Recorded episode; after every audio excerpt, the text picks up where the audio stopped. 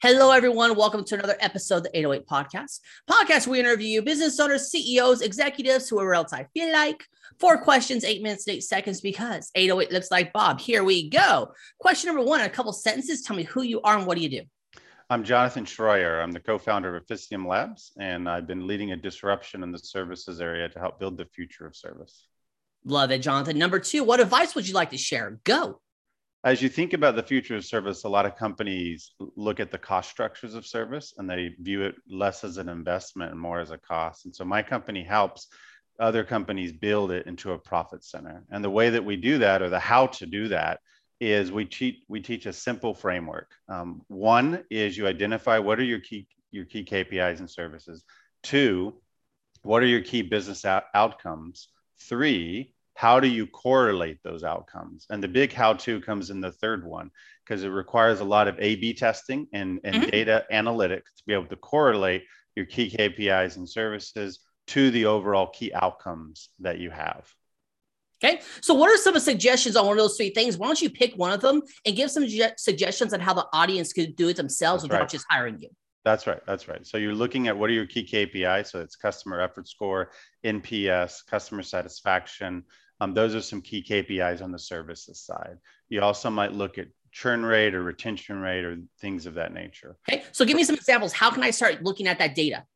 So if you have uh, if you if you don't have a CSAT survey or a CES survey today, you can easily leverage a third party solution or one of your CRM solutions to be able to do that today. And then once you've got the questions in place, you'll get the data and the results. And that will give you the, the key components to understand the first one, which is the key, key KPIs. Okay, let's get to question number three. What other founders, CEOs, executives that you want to give a shout out to?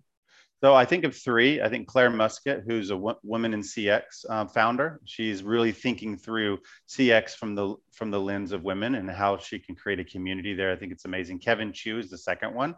He is uh, he was the creator of Kabam Games and sold it to Netmarble, and he's built the Forte Labs, which is building the future of blockchain gaming. And the third one I think of is Jeff Poffenbarger, who's a CEO and on the founding team of Mythical Games, who's really thinking about NFTs and how gaming works. They all are all examples to me as founders of how to think about the future and then go and execute.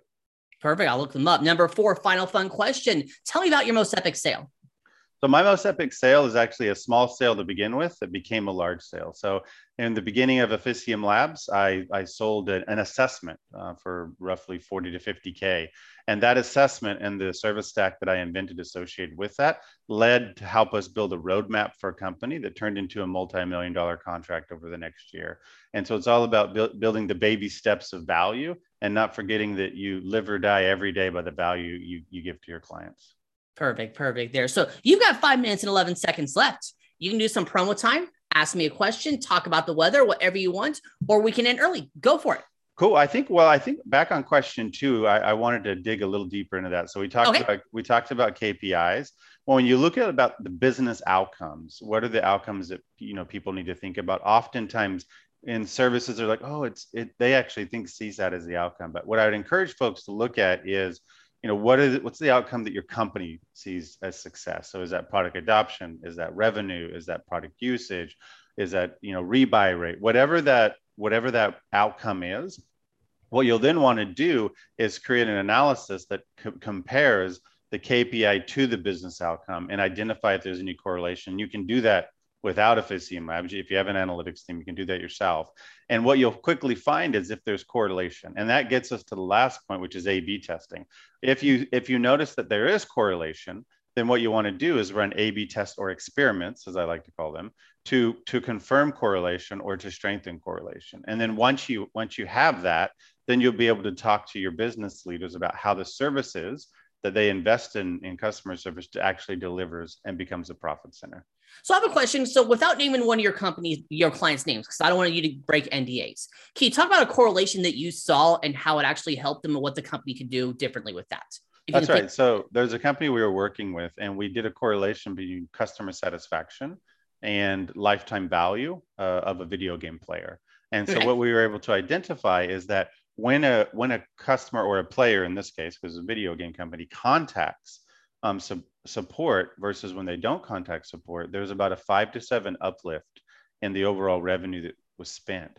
And so what we found is actually in the video game business where a lot of folks are like, oh, you know, we need to mitigate the amount of people that are contacting support in the video game business, you actually want to engage your players more often because there's a ch- higher chance of monetization if they feel like it's a great experience and they feel like they're part of the community.